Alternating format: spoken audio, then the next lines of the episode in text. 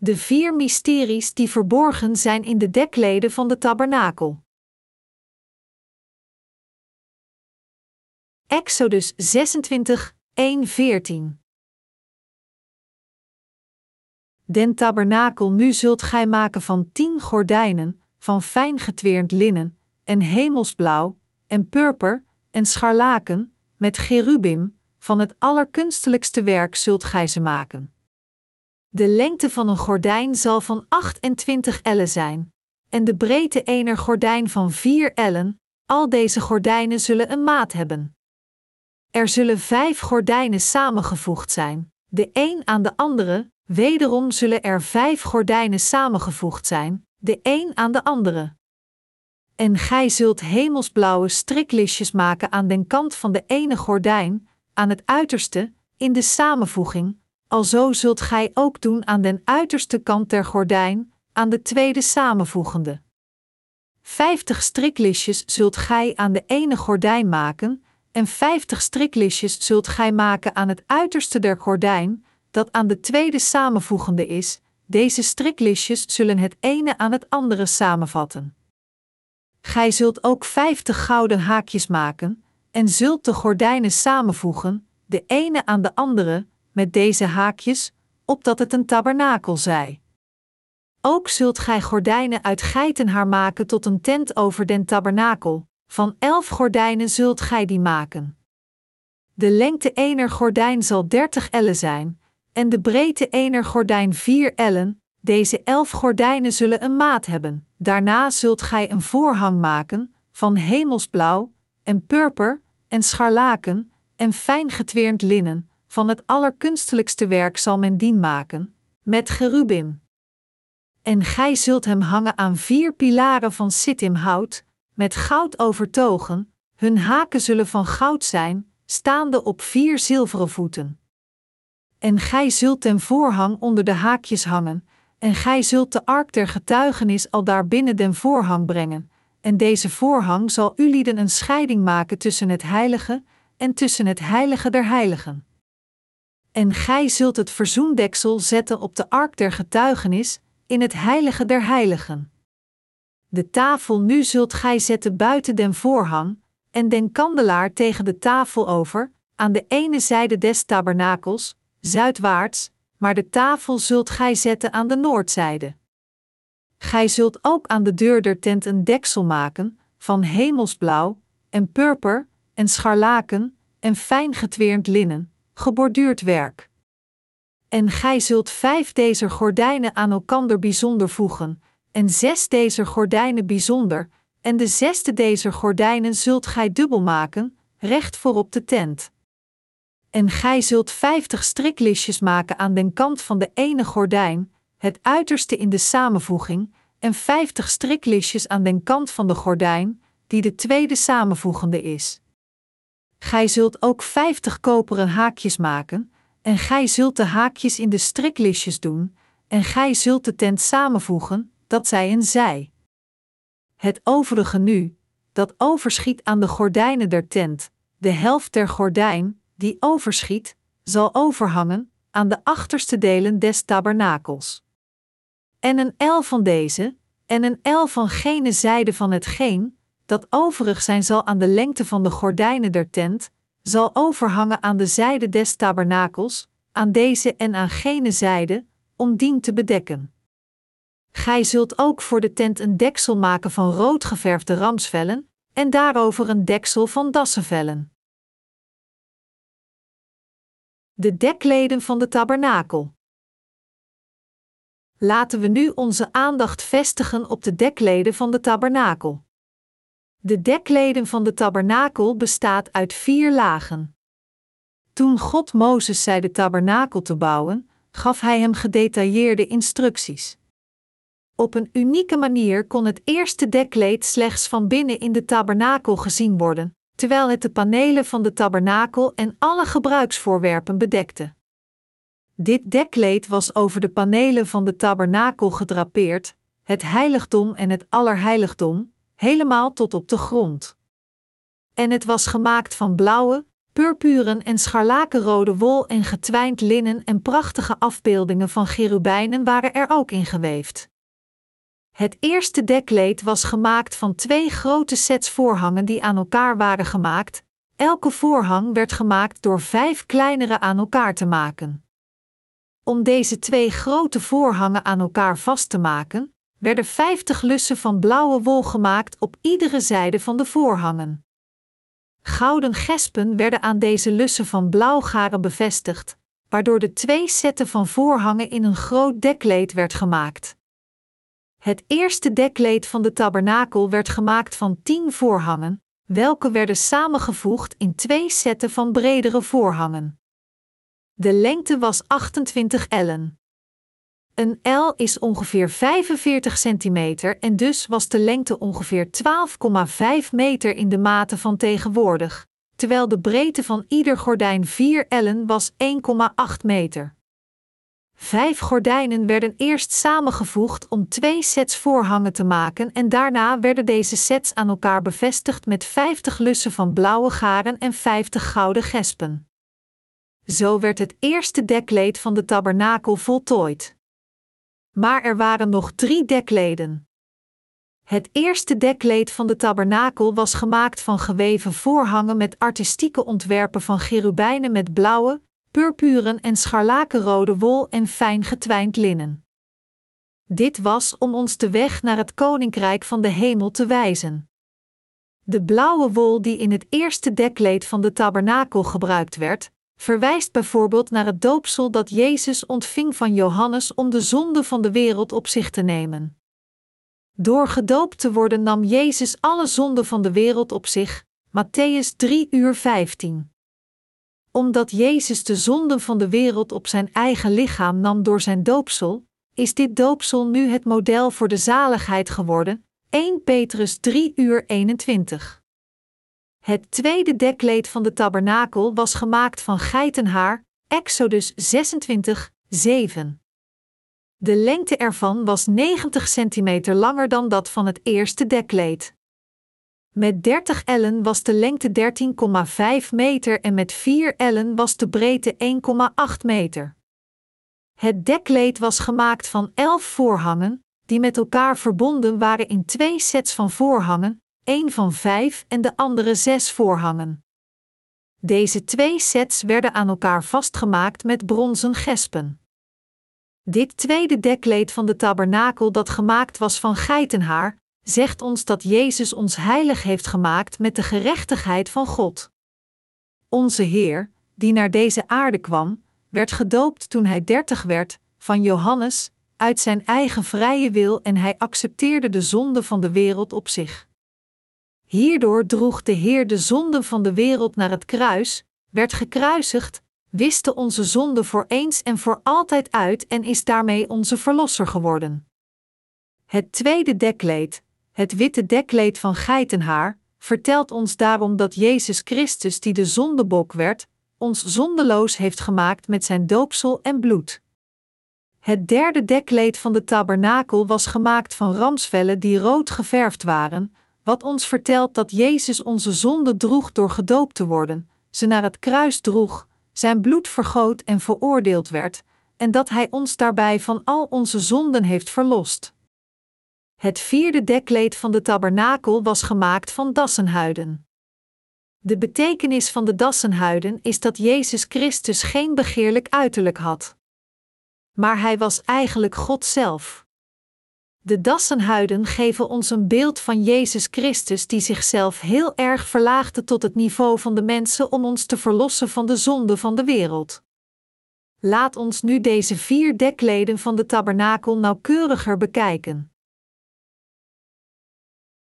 de geestelijke betekenis van het eerste dekkleed van de tabernakel. De materialen die voor de eerste van de vier dekleden van de tabernakel gebruikt werden, waren blauwe, purpuren en scharlakenrode wol en fijn getwijnd linnen. Het was op zo'n manier gemaakt dat de vier kleuren duidelijk zichtbaar zouden zijn van in de tabernakel. Er waren ook artistieke ontwerpen van engelen ingeweefd, zodat zij van boven neer zouden kijken op de tabernakel. De spirituele betekenis die ieder van deze vier draden had, was als volgt. Het mysterie van de blauwe wol die getoond wordt in de materialen van het eerste dekleed van de tabernakel is dat de Messias, voor eens en voor altijd, alle zonden van de hele wereld heeft geaccepteerd door zijn doopsel. Hij kwam naar deze aarde en werd gedoopt door Johannes de Doper, de vertegenwoordiger van de mensheid, droeg alle zonden van de wereld, net als het zondeoffer van het Oude Testament en accepteerde de ongerechtigheden van de zondaars die aan hem werden doorgegeven door het opleggen van handen. En het vertelt ons ook van de waarheid dat Jezus alle zonden van de wereld heeft weggewassen door de veroordeling van deze zonde in een keer te dragen. De purpuren wol vertelt ons daarentegen dat Jezus Christus, die naar deze aarde kwam, de koning der koningen is en de absolute God zelf voor ons. Het vertelt ons dat Jezus in wezen God is. De scharlakenrode wol die getoond wordt in de tabernakel vertelt ons dat Jezus, die eens al onze zonden heeft geaccepteerd door het doopsel dat hij van Johannes ontving, zijn bloed aan het kruis vergoot en daarbij indirect het offer en de veroordeling droeg voor onze zonden in onze plaats. Het doopsel van Jezus en zijn dood aan het kruis waren hetzelfde als het opofferingssysteem van het Oude Testament, waar onbevlekte offers de ongerechtigheden van de zondaars accepteerden door het opleggen van handen en die ter dood bloeden om de veroordeling van deze zonde te dragen. Zo ook werd Jezus in het Nieuwe Testament gedoopt, ging naar het kruis en vergoot zijn bloed en stierf eraan. De Bijbel verwijst naar Jezus Christus als het zondeoffer. De naam Jezus betekent, want hij zal zijn volk zalig maken van hun zonden, Matthäus 1 uur 21. En de naam in de Christus betekent de gezalfde. In het Oude Testament werden drie soorten mensen gezalfd: koningen, profeten en priesters.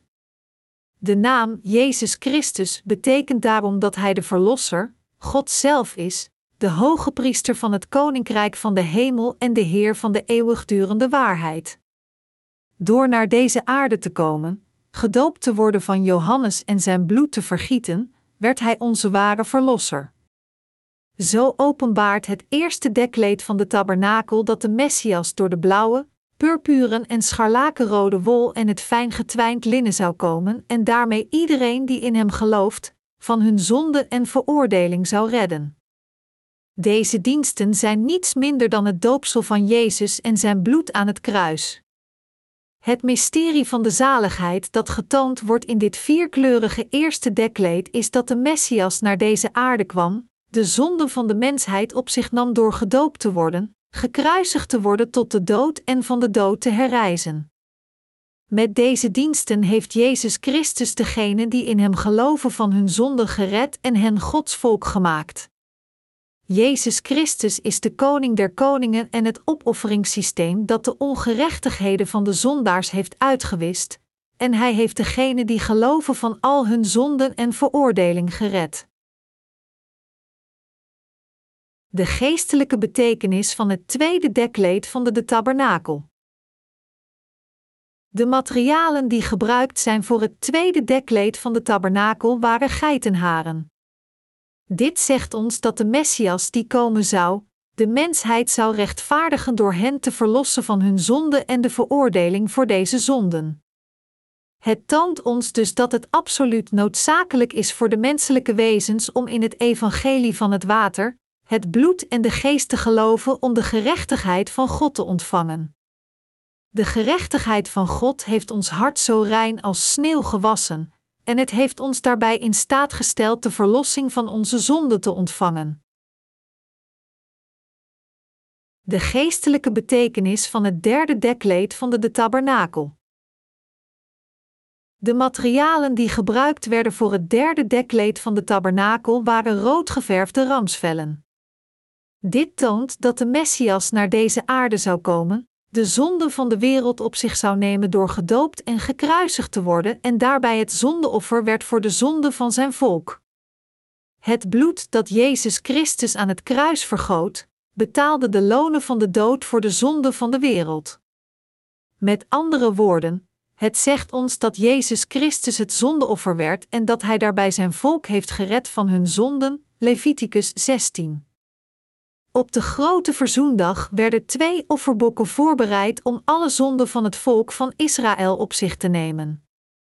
Een van hen was het verzoenoffer dat aan God gegeven werd voor hun zonden. Op dat moment legde de hoge priester zijn handen op het hoofd van deze eerste offerbok en gaf alle zonden van zijn volk in een keer eraan door.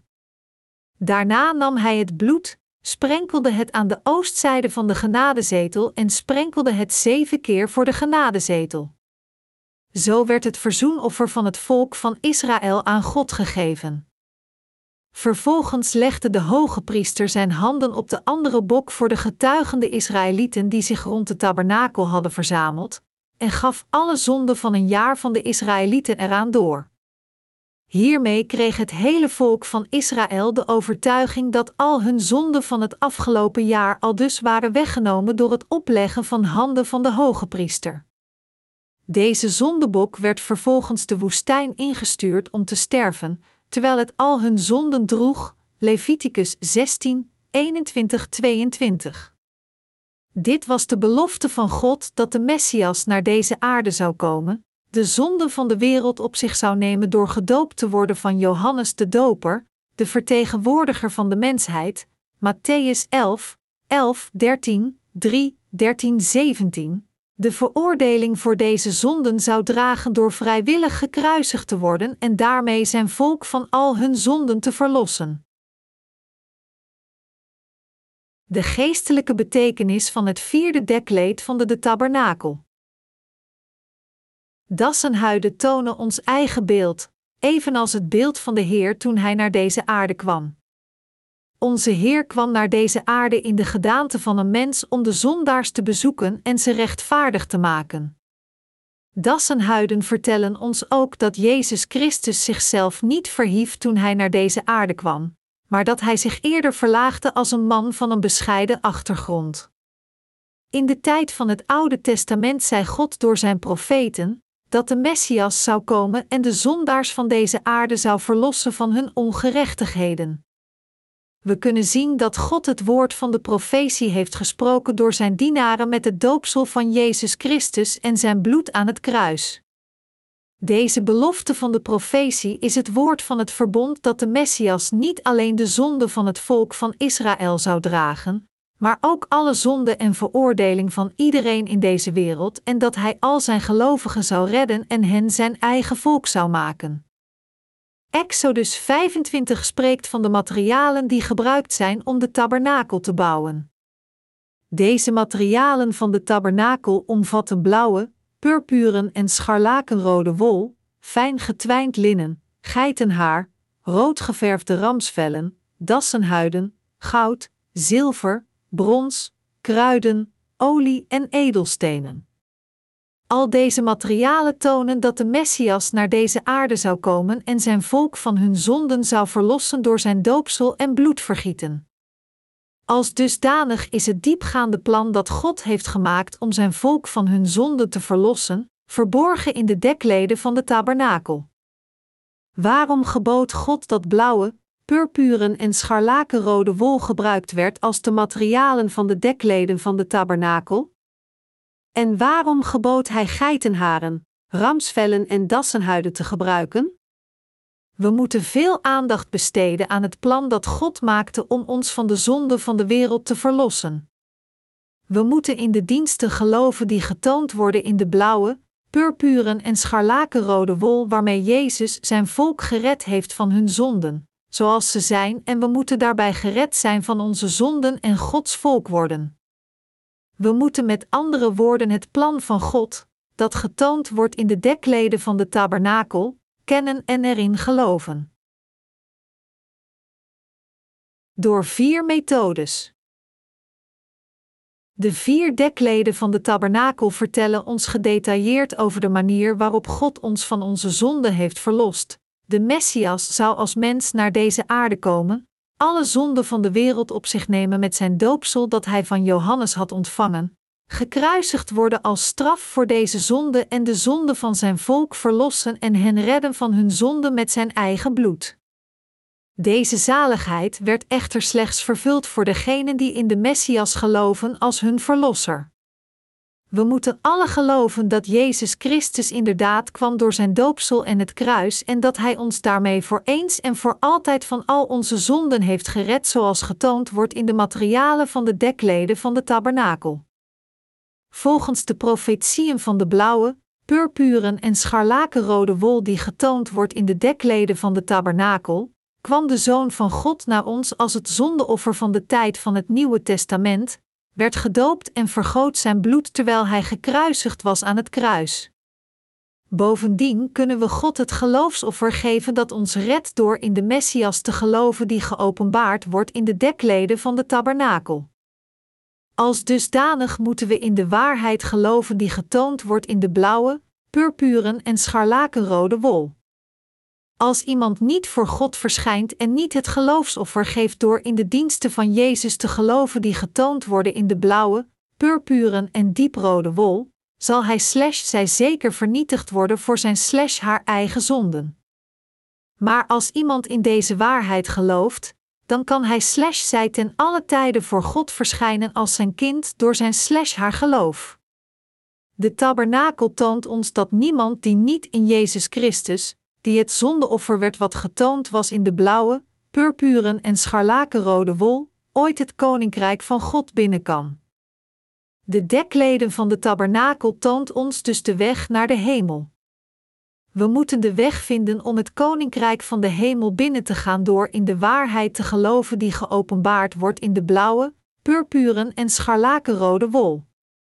Iedereen die het koninkrijk van God wilt binnengaan, moet eerst zijn slash haar probleem van de zonde oplossen door in de waarheid van de verlossing van de zonde te geloven dat geopenbaard wordt in de blauwe, purpuren en scharlakenrode wol. Als dusdanig is het een keuze die de mensen moeten maken of ze Gods kerk willen binnengaan door in deze waarheid te geloven, of dat ze door God afgewezen worden omdat ze niet geloven. Natuurlijk is ons geweten vrij om in de waarheid van de zaligheid die geopenbaard wordt in de dekleden van de tabernakel, te geloven of niet. Maar u moet ook erkennen dat het gevolg wanneer men niet in deze waarheid gelooft, te rampzalig zal zijn voor iemand. We moeten echter voor altijd gered worden van onze zonde door in het doopsel te geloven dat de Messias van Johannes ontving en het bloed aan het kruis om het schitterende huis van God binnen te kunnen volgens zijn wil. We moeten alle in ons hart accepteren en geloven dat dit doopsel van de Messias en zijn bloed aan het kruis al hun zonden heeft verlost. Slechts wanneer zij zo geloven, kunnen ze de eeuwigdurende verlossing van de zonde ontvangen en de heerlijkheid van God binnengaan. Het eerste dekleed van de tabernakel was geweven van vier verschillende kleuren wol en het was onder het tweede dekleed van geitenhaar gelegd. Dit toont ons dat het feit dat we in staat waren de verlossing van de zonde te ontvangen, gebaseerd is op de diensten van Jezus. Zijn doopsel en zijn eigen bloed. Als dusdanig is de verlossing van de zonden die we hebben ontvangen door in de gerechtigheid van God te geloven, gebaseerd op ons geloof in de blauwe, purpuren en scharlakenrode wol en het fijn getwijnde linnen dat getoond wordt in het eerste dekleed. Om te zien hoe zeker dit feit is, bekijken we het onderstaande woord van de Bijbel. Jesaja 53, 6 verklaart: Doch de Heere heeft onze aller ongerechtigheid op hem doen aanlopen. Hebreeën 9 uur 28 verklaart: Alzo ook Christus, eenmaal geofferd zijnde, om veler zonde weg te nemen, en 2 Korintiërs 5 uur 21 verklaart: Want dien, die geen zonde gekend heeft, heeft Hij zonde voor ons gemaakt, opdat wij zouden worden rechtvaardigheid Gods in Hem. Al deze passages vertellen ons daarom dat onze zaligheid vervuld is op basis van de diensten van zaligheid van Jezus die getoond worden in het fijne linnen en de blauwe, purpuren en scharlakenrode wol die gebruikt worden voor het eerste dekleed van de tabernakel dat Christus zelf op de boom werd gehangen en indirecte veroordeling droeg voor onze zonden op zijn eigen lichaam, werd mogelijk gemaakt door het feit dat hij eerst onze zonden op zich heeft genomen door gedoopt te worden van Johannes en hij droeg de zonde van de wereld niet alleen aan het kruis. Jezus had geen angst toen hij alle zonden van de wereld op zich nam door gedoopt te worden en daarmee het dodelijke leed aan het kruis verdroeg om voor deze zonden te verzoenen. Integendeel, hij was blij. Waarom? Omdat dat het moment was voor hem om alle gerechtigheid te vervullen, Matthäus 3 uur 15. Om ons van onze zonden te verlossen, werd Jezus gedoopt en vergoot hij zijn bloed aan het kruis. Hij deed dit omdat hij van ons hield. Daarom kwam hij naar deze aarde, werd gedoopt van Johannes en dronk vrijwillig zijn offerkop. Omdat de Heer onze zonden en ongerechtigheden op zich nam door zijn doopsel, kon hij zijn bloed op Golgotha vergieten en indirect de veroordeling van onze eigen zonde dragen. De gespen die het eerste dekleed van de tabernakel verbond, waren van goud gemaakt. Het eerste dekleed van de tabernakel was gemaakt van twee sets van vijf gordijnen, die verbonden waren met gouden gespen. Dit toont ons feitelijk dat we alleen het koninkrijk van de hemel binnen kunnen als we in de waarheid van de verlossing van de zonde geloven die getoond wordt in de blauwe, purpuren en scharlakenrode wol. Dat de twee sets van vijf gordijnen met elkaar verbonden waren door vijftig gouden gespen, toont ons dat we gered kunnen worden van al onze zonden als we een grondig geloof in Zijn zaligheid hebben. Het goud in de Bijbel duidt het ware geloof aan dat gelooft in het woord van God. Als dusdanig moet iedereen zeker in het hele woord van God geloven. Het is vooral belangrijk voor ons om het geloof in de waarheid te hebben die getoond wordt in de blauwe wol. Jezus' kruisiging heeft op zich geen invloed op onze zaligheid. Waarom? Omdat er een proces van Jezus doopsel voor zijn kruisiging moest zijn waarmee zondaars hun zonde aan Jezus Christus konden doorgeven. Het kruis is slechts effectief voor onze zaligheid als we geloven dat God de Vader, Jezus Christus de zonde van de wereld liet accepteren door gedoopt te worden. Wat vertelt het fijn getwijnd linnen ons in de tabernakel? Het vertelt ons dat God onder ons heeft gewerkt volgens zijn gedetailleerde woord van de waarheid. De Messias kwam werkelijk naar deze aarde en droeg onze zonden en veroordeling door het doopsel dat hij ontving van Johannes en het bloed aan het kruis. En het vertelt ons dat zijn zaligheid reeds vervuld is zoals hij beloofd heeft in zijn woord. In de tijd van het Nieuwe Testament kwam onze Heer feitelijk naar deze aarde, nam onze zonden op zich door gedoopt te worden van Johannes, bloedde dood, droeg alle veroordeling van onze zonden en heeft daarmee de hele belofte van de zaligheid gehouden. Door van Johannes gedoopt en gekruisigd te worden, volbracht en vervulde onze Heer de wil van God de Vader. Het verbond dat God met zijn volk van Israël maakte, werd helemaal vervuld door zijn zoon Jezus. Wie moet dan eigenlijk aandacht besteden aan deze waarheid? Is het alleen het volk van Israël? Of zijn het u en ik? Het feit dat het eerste dekleed van de tabernakel verbonden was met vijftig gouden gespen, verlangt het echte geloof van ons. Het toont ons dat we het koninkrijk van God slechts binnen kunnen als we weten en geloven dat Jezus al onze zonden heeft weggewassen door zijn diensten die getoond worden in de blauwe, purpuren en scharlakenrode wol en het fijn getwijnd linnen dat gebruikt werd voor het eerste dekleed van de tabernakel. Met andere woorden, het toont ons dat de verlossing van de zonden slechts ontvangen wordt door in het woord van de waarheid te geloven. Door het woord van de Oude en Nieuwe Testamenten toont God ons eigenlijk gedetailleerd dat we onze echte zaligheid slechts kunnen ontvangen door te geloven dat het doopsel en het bloed van het kruis dat getoond wordt in de dekleden van de tabernakel ons van al onze zonden heeft gered. God heeft ons inderdaad gewassen laten worden van al onze zonden en ons zo rein als sneeuw laten worden door in de waarheid te geloven die getoond wordt in de blauwe, purpuren en scharlakenrode wol en het fijn getwijnde linnen dat gebruikt werd voor het eerste dekleed van de tabernakel. En God heeft degenen die dit geloof hebben, toegestaan zijn koninkrijk binnen te gaan. We moeten over de dekleden van de tabernakel weten en erin geloven. Door in Jezus Christus te geloven die naar ons is gekomen door de diensten van de blauwe, purpuren en scharlakenrode wol, kunnen we werkelijk de kwalificatie krijgen Gods kinderen te worden en de heerlijkheid ontvangen om zijn koninkrijk binnen te gaan. Als de Messias ons van al onze zonden heeft gered door zijn werken die getoond worden in de blauwe, purpuren en de scharlakenrode wol, hoe kunnen we dan niet in Gods grondige en wijde liefde van de zaligheid geloven en dit verwerpen? Hoe kunnen we de verlossing van onze zonden en het koninkrijk van de hemel, wat slechts door geloof verkregen kan worden, verwerpen? We moeten alle geloven in Jezus Christus als onze eigen Verlosser die ons van de zonde van de wereld gered heeft door gedoopt te worden en zijn bloed aan het kruis te vergieten. Slechts dan kunnen we het volk van God worden. Zij die niet in de waarheid van de blauwe, purpuren en scharlakenrode wol geloven dat getoond wordt in het eerste dekleed van de tabernakel, kunnen niet echt gereinigd worden van hun zonde door geloof. Degenen die niet in deze waarheid geloven, kunnen niet Gods kinderen worden. Daarom moeten we in de waarheid van de zaligheid geloven die geopenbaard wordt in de blauwe, purpuren en de scharlakenrode wol die gebruikt wordt voor de dekleden van de tabernakel en we moeten daarbij het eeuwige leven ontvangen. Het dekleed van geitenhaar was groter dan het eerste dekleed van de tabernakel.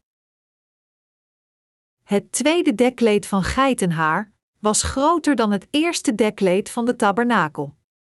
Dit betekent dat degenen die zich tegen God verzetten, niet eens een deel van de waarheid kunnen zien dat geopenbaard wordt in het eerste dekleed van de tabernakel. Het was eigenlijk nodig om het mysterie van de verlossing van de zonde die geopenbaard wordt in de blauwe, purpuren en scharlakenrode wol van het eerste dekleed van de tabernakel, te verbergen. Dit werd gedaan omdat God bepaald heeft dat slechts degenen die Hem eren en vrezen, Zijn koninkrijk kunnen binnengaan door in de diensten van Jezus te geloven die getoond worden in de blauwe, purpuren en scharlakenrode wol. Daarom plaatste God ook een cherubijn op het oosten van de Hof van Eden en een vlammend zwaard dat ieder richting uitdraaide, om de weg naar de levensboom te bewaken, nadat hij de mens die in de zonde vervallen was, hieruit verdreven had. Genesis 3 uur 24. De waarheid die ons in staat stelt het koninkrijk van de hemel binnen te gaan, mag niet iedereen zien zonder dat hij slash zij eerst in God gelooft. Daarom maakte God het tweede dekleed met geitenhaar iets groter dan het eerste dekleed van de tabernakel. Het tweede dekleed van de tabernakel toont ons dat we slechts te rechtvaardigen kunnen worden als we de verlossing van de zonde ontvangen die getoond wordt in het eerste dekleed. Anders gezegd, God laat alleen de mensen die met angst en eerbied in zijn woord geloven, en die daarbij het evangelie van de waarheid houden, zijn volk te worden omdat God het zo bepaald heeft, staat Hij niet zomaar iedereen toe zijn kind te worden zonder dat Hij slash zij eerst in de blauwe, purpuren en scharlakenrode waarheid van de verlossing van de zonden gelooft die door Hem bepaald zijn. De wil van God is dat degene wiens hart slecht is, nooit een heel klein beetje van het mysterie van de blauwe, purpuren en scharlakenrode wol kunnen beseffen. Het tweede dekleed van de tabernakel was gemaakt van geitenhaar en de gespen waren gemaakt van brons. De geestelijke betekenis van de bronzen gespen geven het oordeel van de zonde van de mensen aan. De bronzen gespen vertellen ons dat alle zonden de betaling van hun gerechte loon vereisen.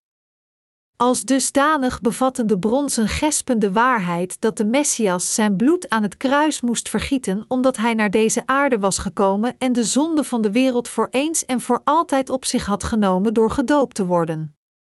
Omdat de Messias eerst onze zonde van de wereld op zich moest nemen door het doopsel dat hij ontving van Johannes, kon hij de veroordeling van deze zonde van de wereld met het bloed dat hij vergoot aan het kruis dragen. Van de bronzen gespen kunnen we Gods wet ontdekken, welke ons vertelt dat de loon van de zonde de dood is. Romeinen 6 uur 23. We moeten daarom erkennen dat God het oordeel van onze zonden door de Messias heeft vervuld. Omdat Jezus Christus gedoopt was door Johannes en doodbloedde aan het kruis, werd het oordeel van alle zonden van de mensheid helemaal voltooid. Als we voor God gaan, moeten u en ik in ons geweten nadenken over wat de waarheid is. We leven in deze wereld terwijl we iedere dag zonde begaan met ons hart, gedachten en handelingen. Desalniettemin accepteerde de Messias ook al deze dagelijkse zonden die we iedere dag begaan, betaalde de loon van deze zonde met de prijs van zijn eigen leven en heeft daarmee onze zaligheid voor ons vervuld. Ons geweten is verdoemd voor God te verwelken en te sterven als we geen geloof hebben in Zijn waarheid. We moeten daarom nu alle in deze waarheid geloven, zodat onze stervende ziel gered kan worden en weer kan leven. Wilt ons hart in de waarheid geloven dat getoond wordt in deze bronzen gespen? De waarheid die de bronzen gespen vertellen, is dat alhoewel wij het niet kunnen vermijden voor onze zonde veroordeeld te worden, de Messias onze zonde op zich nam door gedoopt te worden en dat hij indirect veroordeeld werd voor al deze zonden namens ons. Jezus droeg werkelijk alle veroordeling voor de zonde in een keer voor al onze zonden met zijn doopsel en het bloed aan het kruis. Hiermee heeft Jezus Christus ons het geloof gegeven en ons het koninkrijk van God laten binnengaan. Als iemand zonden in zijn slash haar hart heeft voor God, dan moet hij slash zij in de hel gegooid worden. Alles wat we verdienen te ontvangen vanwege onze zonden, is de eeuwige dood. Maar de Messias werd de offergave van de indirecte opoffering voor onze zonden en hij heeft ons daarbij gered van al onze veroordeling. We zouden eigenlijk gestraft moeten worden tot de hel voor onze zonden, en toch kunnen we nu het koninkrijk van God binnen door te geloven dat de Messias indirect gestraft werd in onze plaats. Door met ons hart in deze waarheid te geloven, moeten we nu van onze zonden van de wereld verlost worden en ontsnappen aan de veroordeling van onze zonden. Door deze werken van de zaligheid te doen, heeft de Messias de zonde van de wereld op zich genomen door gedoopt te worden van Johannes en hij werd voor deze zonde van de wereld gekruisigd. Door deze waarheid te kennen en erin te geloven, moeten we niet alleen de verlossing van de zonde ontvangen, maar we moeten ook verlost zijn van de veroordeling van de zonden. We moeten geloven dat de Messias slechts onze zonde op zich kon accepteren en de veroordeling van deze zonde dragen door naar deze aarde te komen, en eerst zijn doopsel te ontvangen in de vorm van het opleggen van handen. Als de Messias al onze zonde van de wereld op zich nam door het doopsel dat hij ontving van Johannes, en als hij gekruisigd werd om de lonen van deze zonde te accepteren, dan moeten we dat ook geloven. God geeft nieuw leven aan degenen die al dus geloven. Omdat we verdoemd waren om naar de hel te gaan voor onze zonden, accepteerde de Messias onze zonden en stierf voor ons in de plaats, waarbij hij de veroordeling voor onze eigen zonde droeg. Voor ons die zouden moeten sterven van de veroordeling van onze zonden, heeft onze Heer in plaats ervan deze veroordeling gedragen. Als de Heer ter dood gekruisigd was om ons van het oordeel van onze zonde te redden, moeten we dat geloven. We moeten de zaligheid van de Heer in onze ziel accepteren, diep in ons hart en niet door onze vleeselijke wilskracht, maar door ons geestelijke geloof in Zijn woord. Iedereen die nu dit bericht heeft gehoord, moet met zijn hart in deze waarheid geloven. Omdat de Messias ons met zijn doopsel en bloedvergieten heeft gered, kunnen degenen die geloven inderdaad gered worden. Wanneer mensen niet geloven dat zij verdoemd zijn tot de hel, zien ze niet dat ze gered moeten worden door in de Messias te geloven die door de blauwe, purpuren en scharlakenrode wol kwam. Maar als de mensen geloven dat ze inderdaad verdoemd zijn tot de hel, dan zullen ze duidelijk zien dat ze gered moeten worden door in deze Messias te geloven die door de blauwe, purpuren en scharlakenrode wol kwam. Daarom zei Jezus: Die gezond zijn, hebben den medicijnmeester niet van noden, maar die ziek zijn. Ik ben niet gekomen om te roepen rechtvaardigen, maar zondaars tot bekering. Marcus 2 uur 17. Als zij dus met hun hart in deze waarheid geloven, dan zullen ze de verlossing van de zonde in hun hart ontvangen. Als we naar onszelf kijken volgens de wet voor God, dan zouden we niet kunnen ontkennen dat we uiterst zondig zijn en dat we voor altijd voor onze zonde vervloekt zouden zijn. Niet alleen moeten we tot onszelf toegeven dat we verdoemd zijn tot de hel vanwege onze zonden, maar we moeten ook deze veroordeling oprecht willen vermijden, zodat we al onze zonden kunnen wegwassen door in deze boodschap te geloven. Dit is de enigste manier van leven om het gerechte oordeel van al onze zonden door geloof te dragen. Zonder ons geloof in de diensten van Jezus die getoond worden in de blauwe, purpuren en scharlakenrode wol die gebruikt waren voor het eerste dekkleed van de tabernakel, zouden we nu zeker de hel aanschouwen.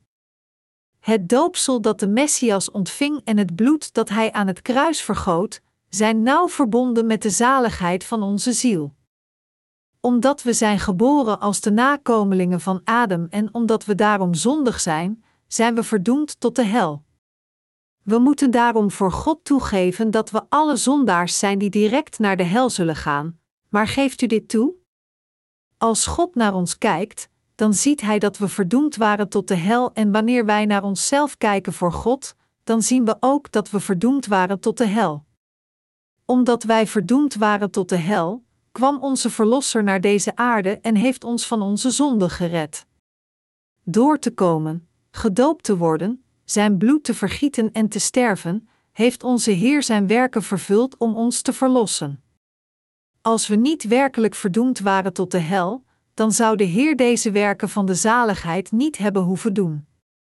Maar we waren duidelijk alle zondig, ook al hebben wij, de wedergeborenen, nu geen zonde in ons hart. Iedereen die zondig is, moet zeker naar de hel gaan. De loon van de zonden is de dood. Dit betekent dat zondaars zeker naar de hel verjaagd worden.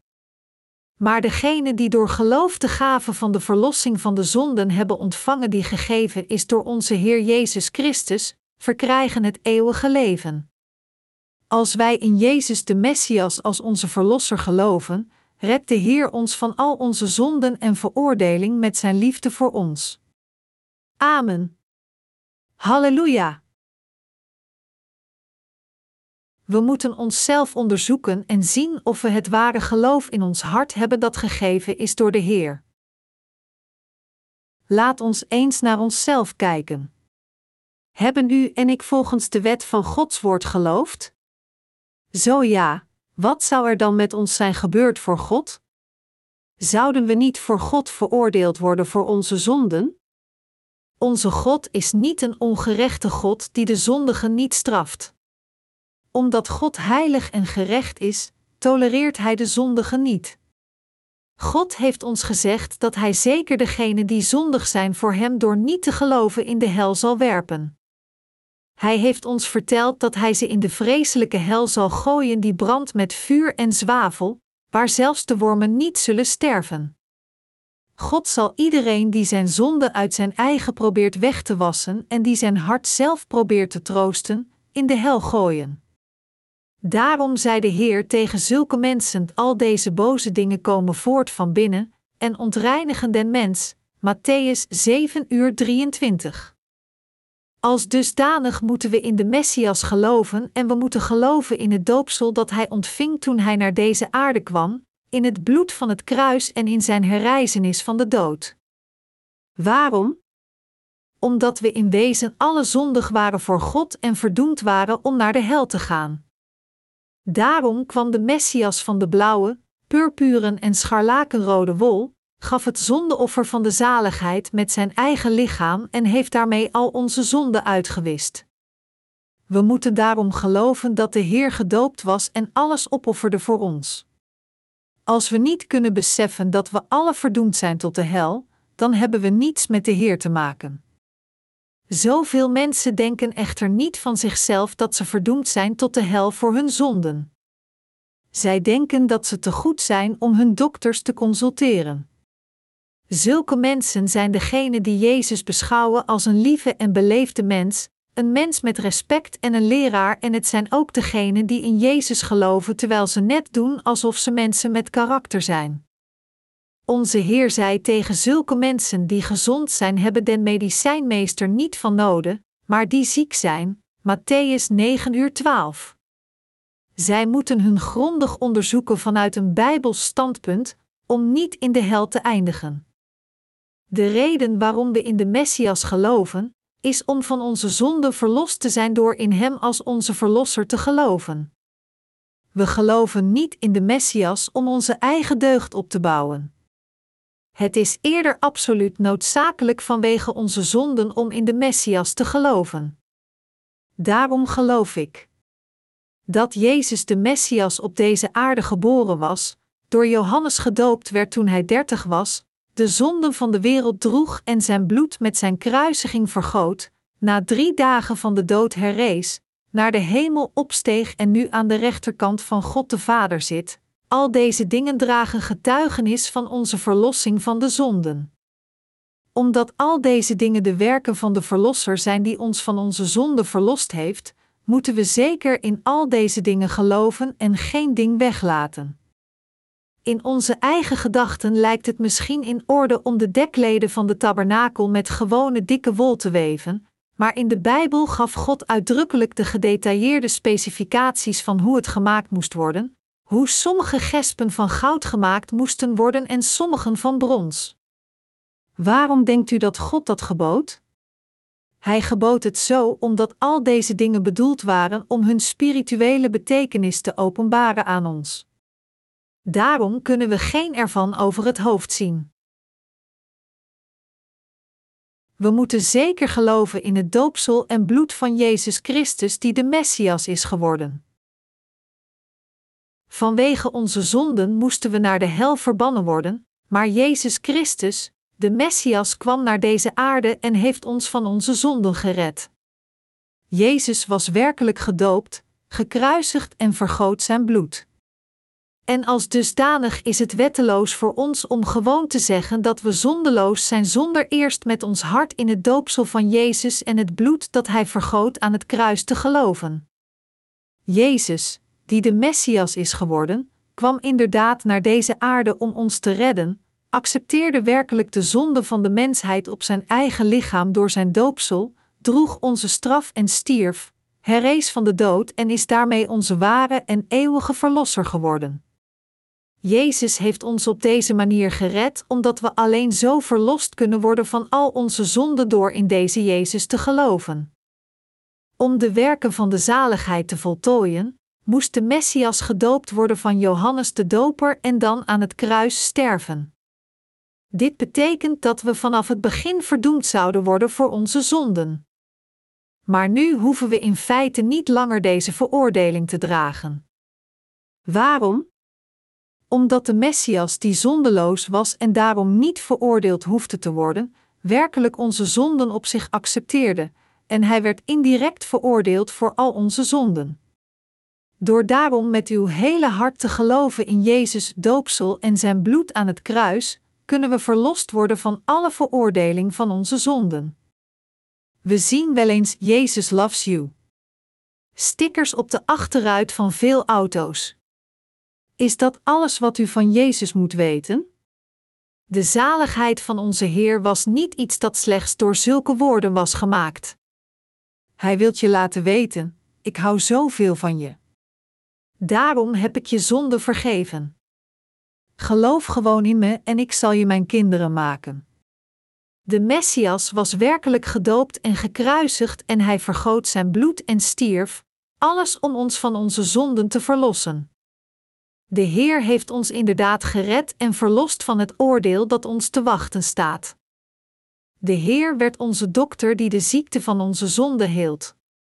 Door naar deze aarde te komen, heeft Hij werkelijk onze zonden op zijn lichaam geaccepteerd door gedoopt te worden, werd gekruisigd en bloedde ter dood, herrees inderdaad van de dood en heeft ons daarmee gered.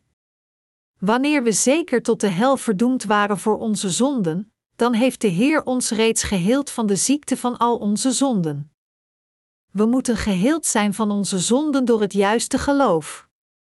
Als mensen niet in de hel gegooid zouden worden, ook al waren ze zondig, dan zou er geen noodzaak zijn geweest voor de Messias om naar deze wereld te komen en zijn bloed te vergieten. Maar de reden waarom mensen absoluut in Jezus moeten geloven, is omdat zij werkelijk de vreselijke ziekte van de zonden hebben die hen naar de hel leidt. De mensen die deze vreselijke ziekte hebben, kunnen het inderdaad niet vermijden in de hel gegooid te worden en daarom moeten ze ongetwijfeld geloven in het doopsel en het bloed van Jezus die de Messias werd. Iedereen die zonde in zijn hart heeft, zal de straf van de hel zeker ontvangen, want als het op de wet van God aankomt, dan is de loon van de zonde voor iedereen de dood. Kortom, als iemand ook maar een beetje zonde in zijn slash haar hart heeft, dan zal hij slash zij in de hel gegooid worden. Daarom moest Jezus naar ons komen. Als we dus werkelijk in de Messias geloven die volmaakt al onze zonden heeft uitgewist, dan kunnen we van al onze zonden verlost worden. We moeten in Jezus als onze Verlosser geloven, en we moeten daarbij precies geloven volgens wat Hij voor ons heeft gedaan. Jezus is inderdaad God zelf. Hij is de werkelijke schepper. Maar hij bepaalde zijn goddelijke heerlijkheid en incarneerde werkelijk voor een tijdje in de gedaante van een mens, alles om ons, van wie hij hield, te verlossen van de vreselijke straf van de zonde en vernietiging in de hel en vloeken. En hij was werkelijk gedoopt, gekruisigd, herrezen en steeg daarna op naar de hemel. Dit is de waarheid. We kunnen deze echte waarheid niet lichtjes nemen, alsof het slechts een grap was.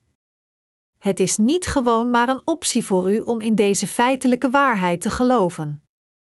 We moeten zeker met ons hart in deze echte waarheid geloven en we moeten het zeker weten. Hadden de lammen en bokken die gebruikt werden als zondeoffer, zonden? Geen dier had zelfs ook maar enig idee van wat zonde was. Maar omdat deze dieren de zonde van het volk van Israël van het Oude Testament op zich hadden geaccepteerd door het opleggen van handen, moesten ze eigenlijk indirect voor ons gedood worden. Waarom? Omdat de loon van de zonde de dood is en dat is wat God heeft bepaald. Dus de offergave van de grote verzoendag die alle zonden van het volk van Israël had geaccepteerd, moest dus ook sterven. Dus het was voor dezelfde reden dat Jezus Christus moest sterven, want hij droeg reeds alle zonden van de wereld door zijn doopsel. Voor wie werden deze werken eigenlijk gedaan? Ze zijn eigenlijk gedaan voor u en mij. Is dit dan iets dat we wel of niet kunnen geloven? Mensen geloven niet omdat ze zich absoluut niet bewust zijn van de ernst van hun ziekte van de zonden. Maar als ze het feit geweten hadden dat ze in de hel gegooid zouden worden voor het kleinste beetje zonde, dan zouden ze niet in staat zijn de zaligheid van Jezus Christus de Messias als een optie te zien, iets dat ze zonder gevolgen wel of niet kunnen geloven. Als mensen zonden hebben, ook al is het zo klein als maar wat, dan zullen ze de hel in worden geworpen. Ze zullen vernietigd worden. Alles wat zij op deze aarde doen, zal eventueel eindigen met hun eeuwige vloek. Degenen die denken dat het in orde is om zonden te hebben, hallucineren. Het gevolg van de zonden is ongetwijfeld de dood. Er zijn natuurlijk nog steeds veel mensen die hun schijnbaar succesvolle levens leiden, ook al hebben ze zonde in hun hart. Jongeren neigen ertoe beroemdheden te aanbidden, terwijl ze ervan dromen ze ooit eens te ontmoeten. Maar zal het schijnbaar schitterende leven van deze beroemdheden altijd voortduren? Velen van hen krijgen ellendige levens nadat hun 15 minuten roem voorbij zijn. Er zijn mensen waarbij alles verkeerd uitdraait. Voordat u de Heer ontmoette, was het bij u misschien ook zo, dat nooit iets werkelijk zo ging als dat u zou willen. Als u een vervloekt leven zou leiden, waarin alles waarvan u dacht dat zeker zou zijn, nooit zou lukken en alles waarvan u dacht dat het goed zou gaan, uiteindelijk uit elkaar zou vallen. U heeft misschien grootse dromen gehad, maar er is niets van terechtgekomen en de droom werd kleiner en kleiner totdat het uiteindelijk helemaal verdween. Als u zich realiseert dat zelfs de kleinste van al uw dromen niet gerealiseerd kan worden, dan zullen uw dromen uiteindelijk in stukken vallen. Waarom is dit het geval? Het komt door de zonden die in uw hart waren. Mensen die zonde in hun hart hebben, kunnen nooit gelukkig zijn. God zegent hen nooit, hoe hard ze ook hun best doen. Als er mensen zijn die succesvol lijken ondanks dat ze zondig zijn, moet u zich realiseren dat God hun verlaten heeft. U moet weten dat alhoewel hun huidige leven misschien succesvol is, God hen heeft opgegeven om hen in de hel te gooien. Als deze wereld gevuld was met alleen maar zondeloze mensen, dan zou de hel niet nodig zijn. Maar God heeft de hel werkelijk gemaakt en Hij heeft het gemaakt voor degenen die zonde in hun hart hebben. God gebood het eerste dekleed van de tabernakel te maken van blauwe, purpuren en scharlakenrode wol om werkelijk de verlossing van de zonde aan ons hart te geven. En het openbaart ook dat in de tijd van het Nieuwe Testament Jezus Christus de zonde van de wereld op zich zou nemen door gedoopt te worden van Johannes en dat hij dan ter dood gekruisigd zou worden om de veroordeling van deze zonde te dragen. Onze Heer is inderdaad de verlosser van de zondaars geworden. Daarom heeft Hij de verlossing van de zonde aan de zondaars gegeven door zijn werken van de blauwe, purpuren en scharlakenrode wol. Realiseert u zich dit nu? Jezus Christus werd werkelijk gedoopt in de Jordaan om onze zonden op zich te nemen en hij werd gekruisigd en vergoot zijn bloed om de loon van deze zonden te betalen. Hij werd gedoopt om onze zonden te dragen. Gelooft u dat Jezus aan het kruis stierf omdat hij eerst onze zonden op zich had genomen door het doopsel dat hij van Johannes ontving? In ons vlees zijn u en ik als dassenhuiden geweest. Het vierde dekleed was gemaakt van dassenhuiden. De das is de vertaalde naam van een zoogdier dat in het Oude Testament Tagash wordt genoemd in het Hebreeuws. Het werd vertaald als verschillende zoogdieren, bijvoorbeeld zeekoe, NIV, zeehond, ASV, fijne geitenhuid, NLT en dolfijn, NASB. We kunnen niet precies identificeren welk zoogdier het is. Bijbelse filologen beweren dat de oorsprong van dit woord tagash waarschijnlijk een buitenlandse afkomst heeft. In ieder geval was het zoogdier tagash het dier waarvan de huiden gebruikt werden om het vierde dekleed van de tabernakel te maken. En het is waarschijnlijk veilig om aan te nemen dat dit dekleed niet mooi was en geen aantrekkelijke kwaliteiten bezat. Dit vierde dekleed van dassenhuiden geeft aan dat Jezus Christus naar deze aarde kwam in de gedaante van een mens. Bovendien was er niets aantrekkelijks aan hem. De Bijbel beschrijft zijn verschijning door te zeggen: want hij is als een reisje voor zijn aangezicht opgeschoten, en als een wortel uit een dorre aarde, hij had geen gedaante noch heerlijkheid, als wij hem aanzagen, zo was er geen gestalte, dat wij hem zouden begeerd hebben, Jesaja 53, 2. Dat de Zoon van God naar deze aarde kwam in de gedaante van een mens van nederige afkomst, was om ons allen te redden, omdat wij slechts schaamtevolle levens kunnen leiden tot de dag waarop we sterven. Als God ons, de nakomelingen van Adam, ziet, dan ziet Hij dat we alle even onaantrekkelijk zijn als dit dekleed van huiden. Bovendien willen we slechts zondigen.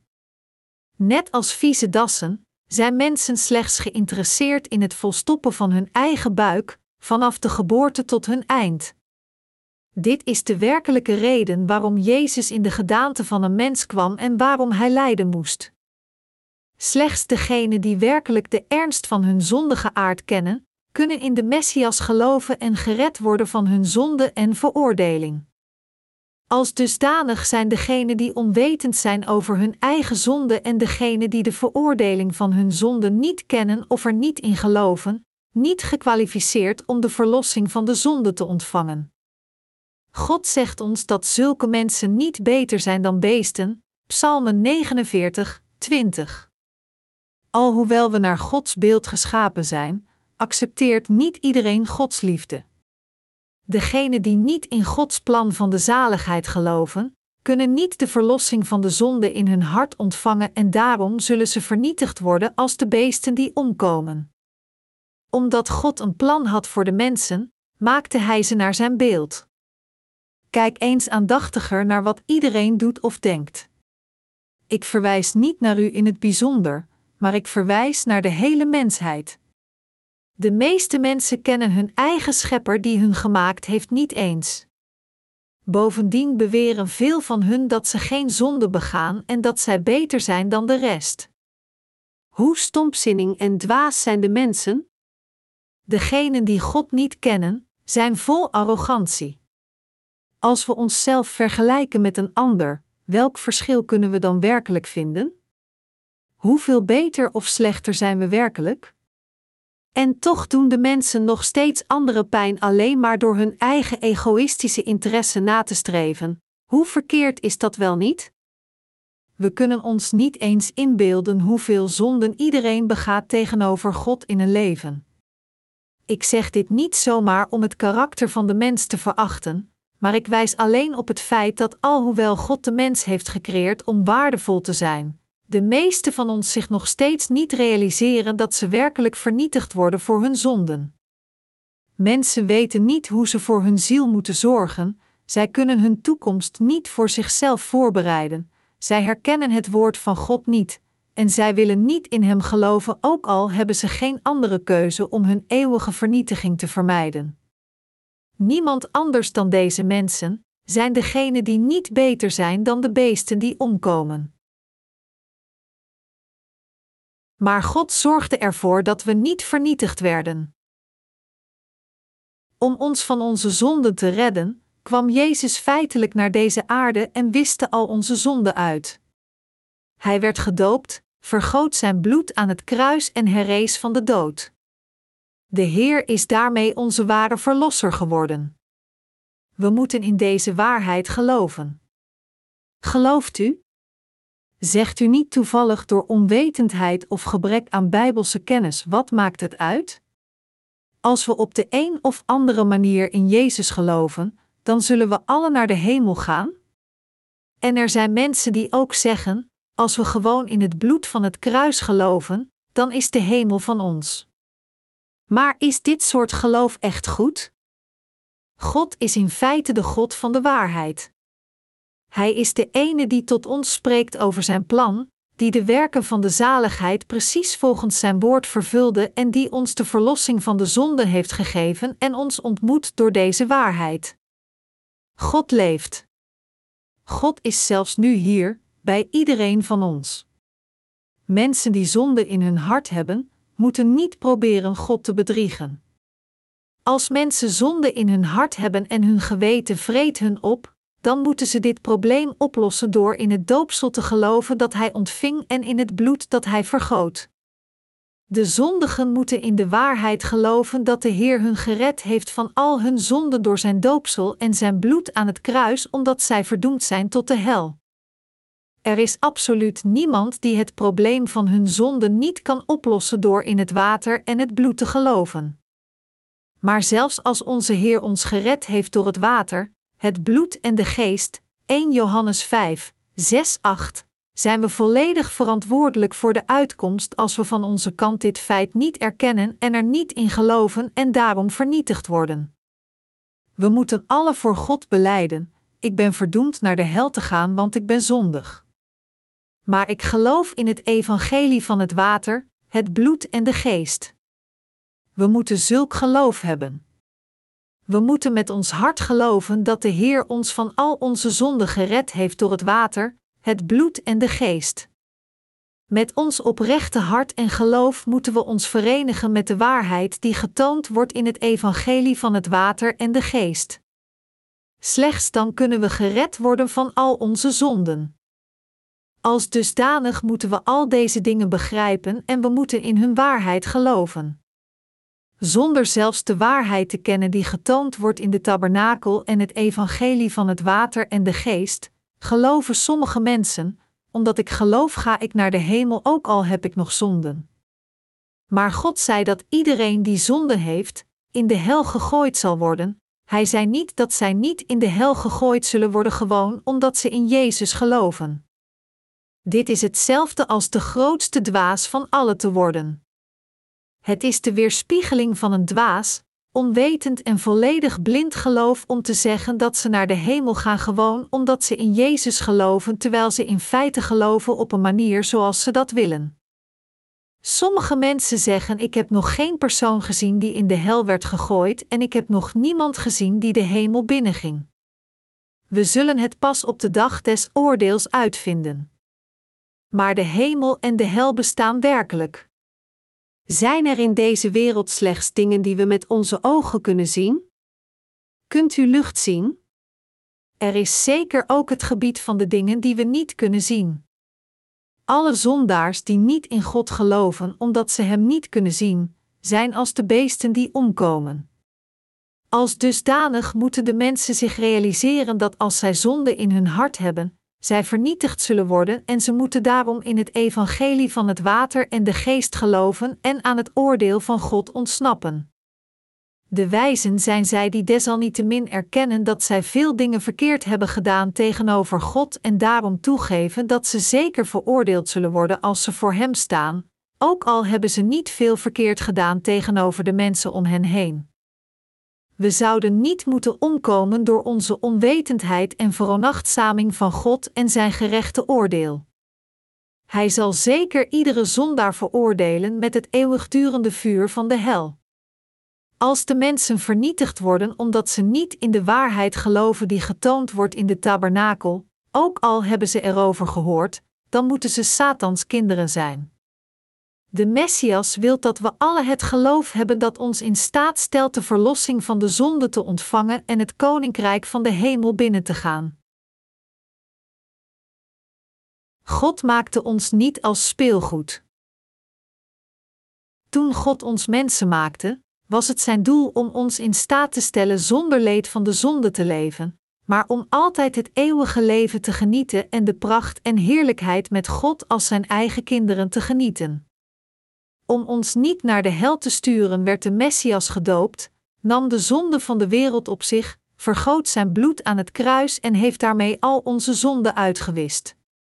Als God ons zo lief had, dan zullen we Gods toorn zeker niet ontsnappen als we deze liefde niet erkennen, maar slechts halfhartig in de zaligheid geloven die Hij ons gegeven heeft. God heeft ons van onze zonden verlost door Zijn eigen zoon op te offeren.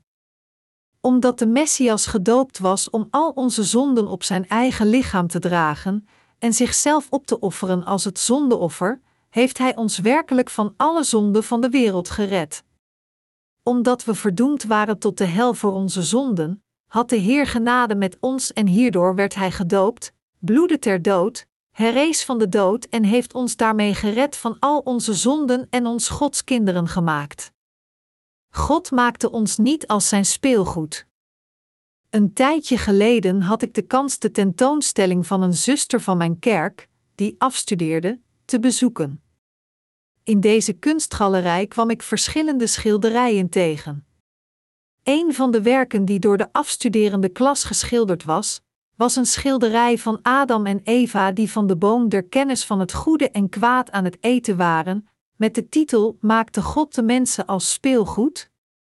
Iemand kriebelde een antwoord op deze vraag onder het schilderij: God verveelde zich en dus heeft Hij ons als zijn speelgoed gemaakt. Niets kan meer verkeerd zijn dan dit antwoord. Waarom maakte God dan de boom der kennis van het goed en kwaad en vertelde hij Adam en Eva er niet van te eten? Hij wist ten slotte al dat ze wel van de vruchten zouden eten en toch maakte hij de boom en zei hen er niet van te eten.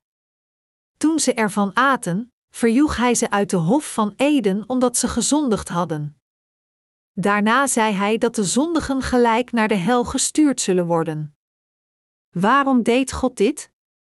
Maakte God ons werkelijk omdat Hij geen speelgoed had en zich verveelde? Maakte Hij de mensheid omdat Hij gewoon te verveeld was en er niet meer tegen kon? Uiteraard niet.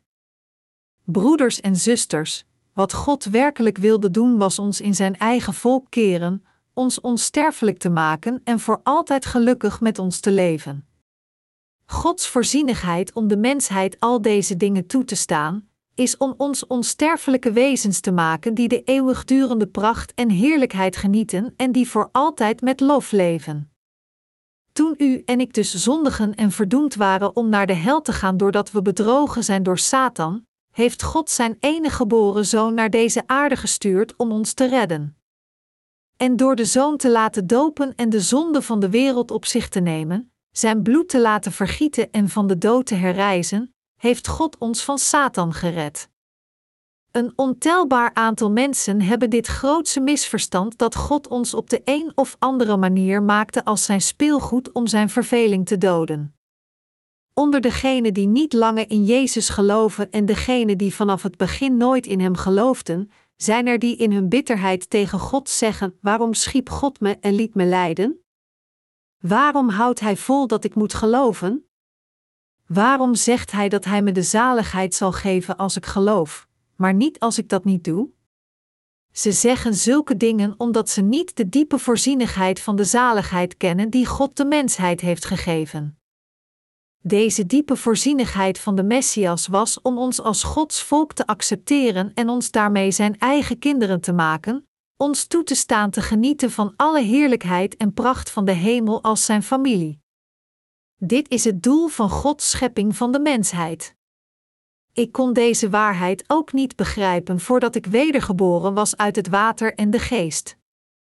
Maar nadat ik de verlossing van de zonde ontving en wedergeboren was, dacht ik: Ah. Dus daarom maakte de Heer mee. Wat was het dat de Messias werkelijk deed om onze zonden op zich te nemen toen hij meer dan 2000 jaar geleden naar deze aarde kwam? Wat is het dat hij deed om onze zonden te dragen? Hij ontving het doopsel en vergoot zijn bloed. En dit waren alles rechtvaardige handelingen en gerechte offers die bedoeld waren om onze zonden uit te wissen. Hierin ligt de reden waarom we werkelijk in God moeten geloven en waarom we moeten geloven in Jezus Christus als onze God de Verlosser. Het is omdat u en ik verdoemd waren tot de hel dat God zelf werkelijk naar deze aarde moest komen om ons te redden. Met andere woorden, Jezus moest gedoopt worden door Johannes, aan het kruis sterven en van de dood herrijzen. De reden waarom we werkelijk in de verlossing van de zonde geloven die getoond wordt in de blauwe, purpuren en scharlakenrode wol, is zodat we verlost kunnen worden van al onze zonden. We moeten geloof hebben om de voorzienigheid van God ten opzichte van ons te vervullen. En als we in de zaligheid van de Heer geloven, doen we dat niet voor iemand anders, maar voor onszelf. Nu is de tijd om in de waarheid van Gods zaligheid te geloven. Als iemand tot het volgende besef wilt komen, dan moet deze persoon zijn slash haar verkeerde geloof nu opzij zetten en in het evangelie van het water en de geest geloven met het hart. Ik wist niet dat ik verdoemd was tot de hel. Ik geloofde gewoon omdat ik gezegd kreeg dat Jezus mijn zonden had uitgewist maar mijn geloof was helemaal gebaseerd op fout begrip. Ik moet nu leren wat goed is en mijn geloof op goede kennis baseren. Tot nu toe heb ik verkeerd geloofd, maar het is nog niet te laat. Alles wat ik moet doen is vanaf nu is realiseren dat ik verdoemd was tot de hel voor mijn zonden, in mijn hart geloven dat de Messias me gered heeft door zijn doopsel en bloedvergieten en dan de verlossing van mijn zonde ontvangen dus ik was verdoemd tot de hel. Slechts een handjevol christenen heeft feitelijk maar het goede en precieze begrip van het evangelie van het water en de geest toen ze pas begonnen te geloven. Ik deed er werkelijk tien jaar over sinds ik christen werd, totdat ik me volledig realiseerde dat Jezus de zonde van de wereld met zijn doopsel op zich nam en dat hij ter dood gekruisigd werd aan het kruis, en slechts toen was ik werkelijk gered door weer te geloven dat Jezus mijn verlosser is en dus verwierp ik mijn verkeerde geloof tien jaar nadat ik christen werd en kreeg ik het goede begrip van het evangelie van het water en de geest en geloof er juist in.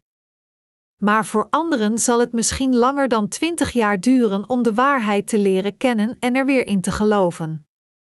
Als zulke mensen zich zelfs na twintig jaar gaan realiseren dat God gepland had om hen te redden door het water en de geest, moeten ze geloven dat Jezus gedoopt was en gekruisigd voor hun zonden. Niets kan er slechter zijn voor God dan de waarheid te kennen en toch te weigeren erin te geloven.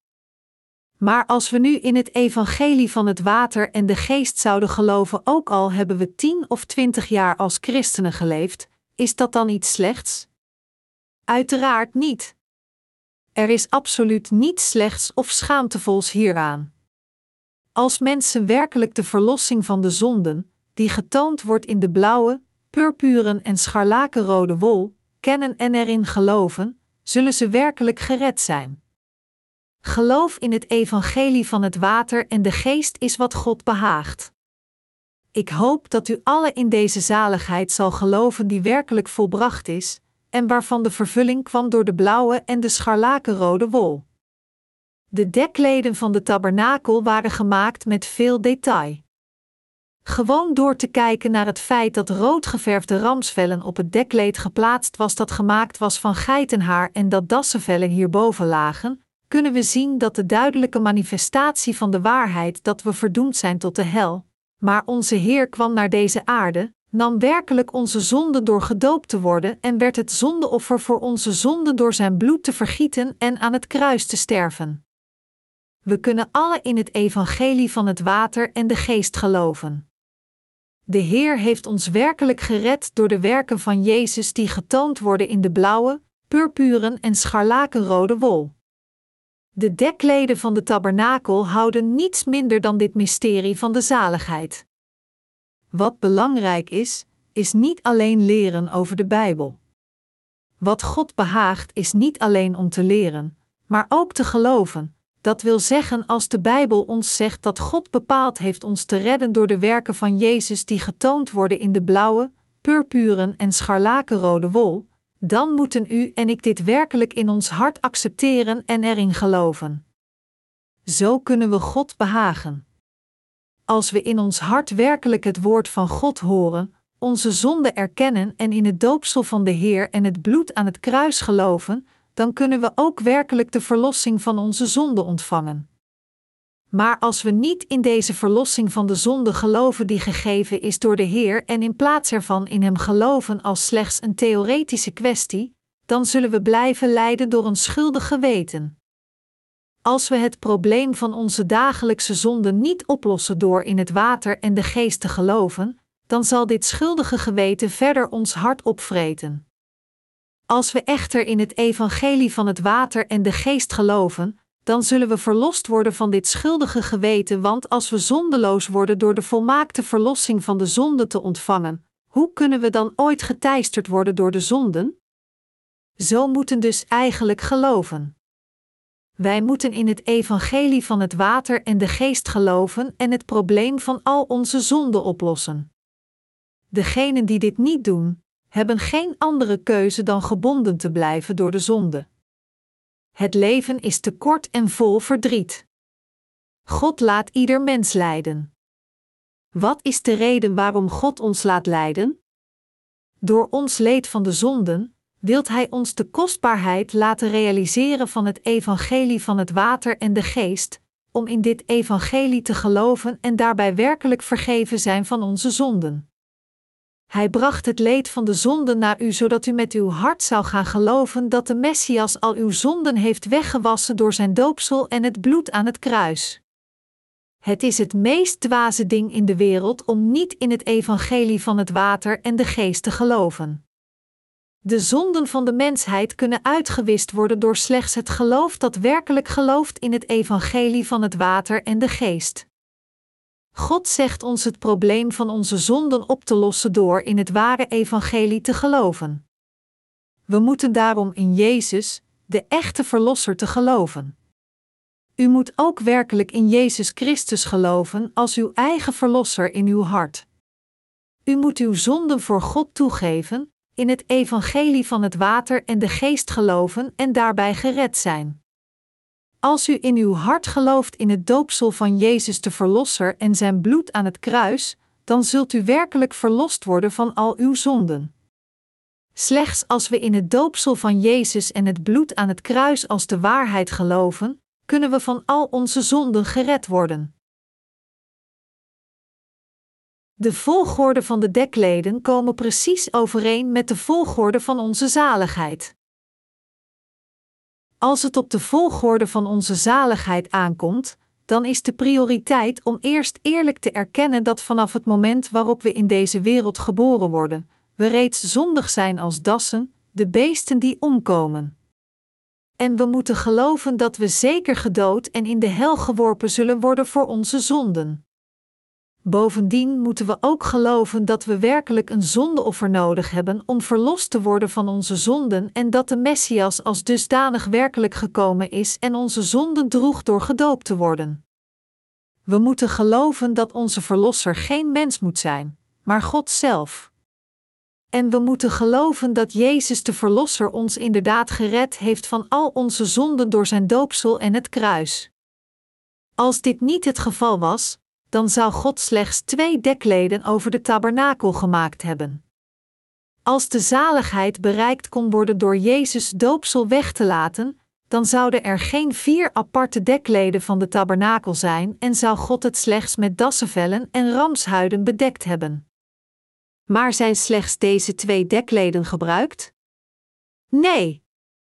De tabernakel moest bedekt zijn met vier verschillende dekleden, de voorhangen die geweven waren van blauwe, purpuren en scharlakenrode wol en fijn getwijnd linnen, een andere voorhang van geitenhaar, nog een ander dekleed van ramsvellen en de laatste van dassenhuiden.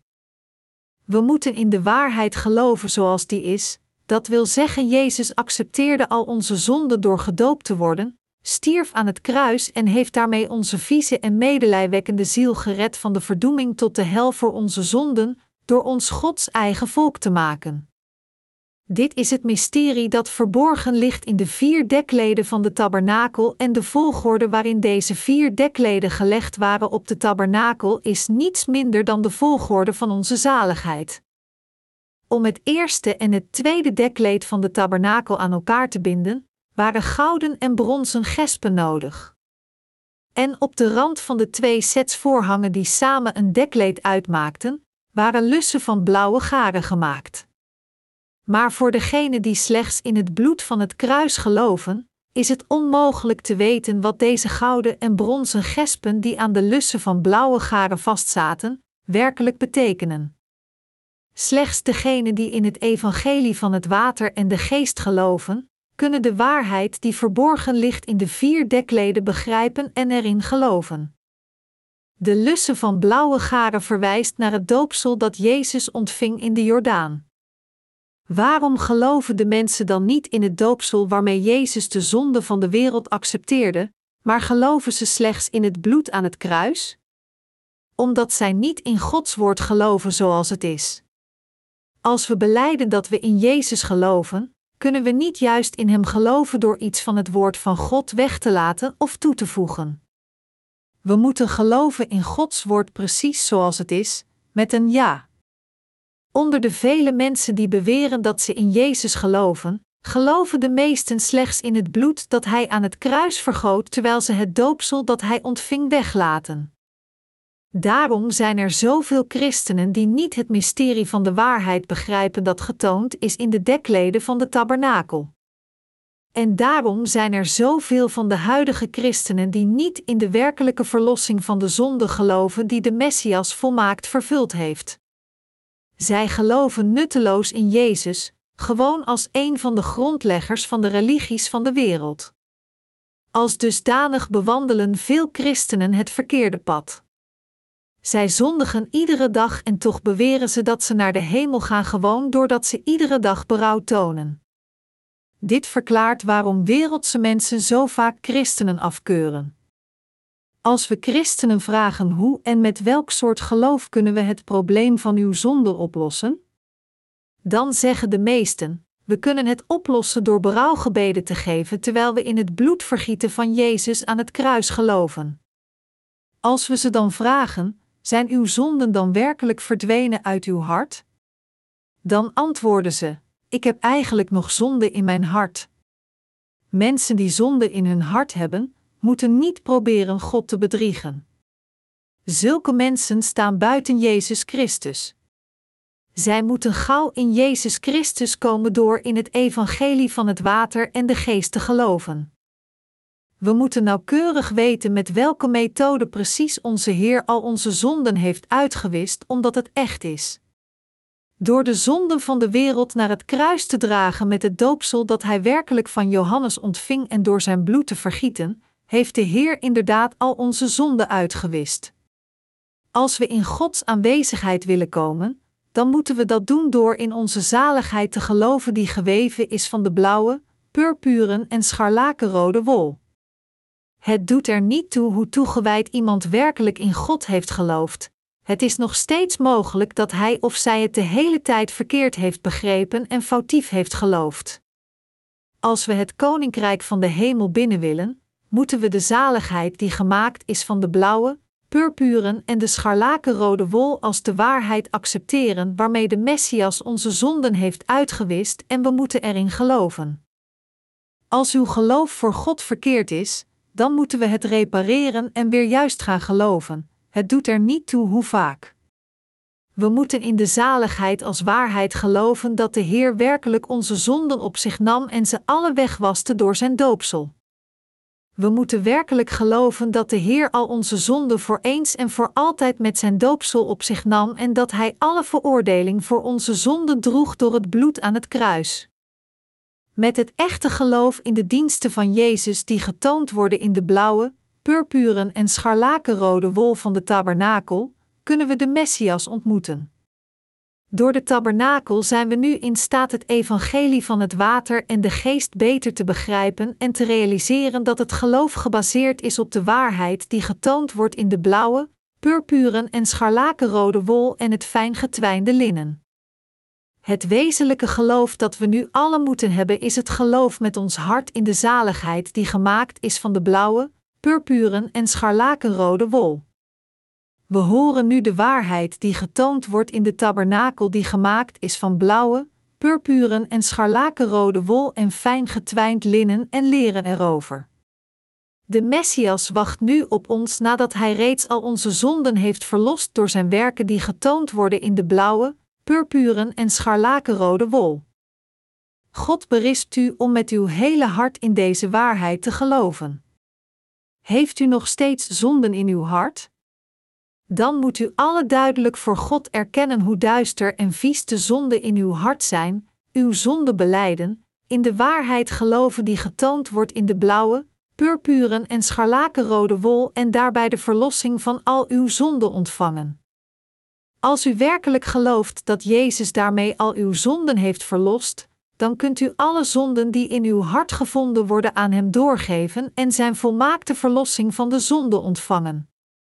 We moeten alle met ons hart in de verlossing van de zonde geloven die gemaakt is van de blauwe, purpuren en scharlakenrode wol en het fijn getwijnde linnen dat God werkelijk voor ons gepland heeft. God heeft ons het evangelie gegeven dat gemaakt is van deze wonderbaarlijke diensten van Jezus, van de blauwe, purpuren en scharlakenrode wol en hij heeft ons daarbij de verlossing van de zonde laten ontvangen en alle macht en gezag als zijn eigen kinderen. De Heer liet ons gered zijn van al onze zonde en veroordeling en het eeuwige leven te ontvangen door in de werken van de zaligheid te geloven die ons gegeven zijn en die getoond zijn in de blauwe, purpuren en scharlakenrode wol. Ik dank de Heer voor dat Hij ons gered laat zijn door in de waarheid te geloven die getoond wordt in de blauwe, purpuren en scharlakenrode wol en het fijn getwijnd linnen. Door in deze waarheid te geloven, kunnen we verlost worden van al onze zonden en het koninkrijk van de hemel door geloof binnengaan. Halleluja!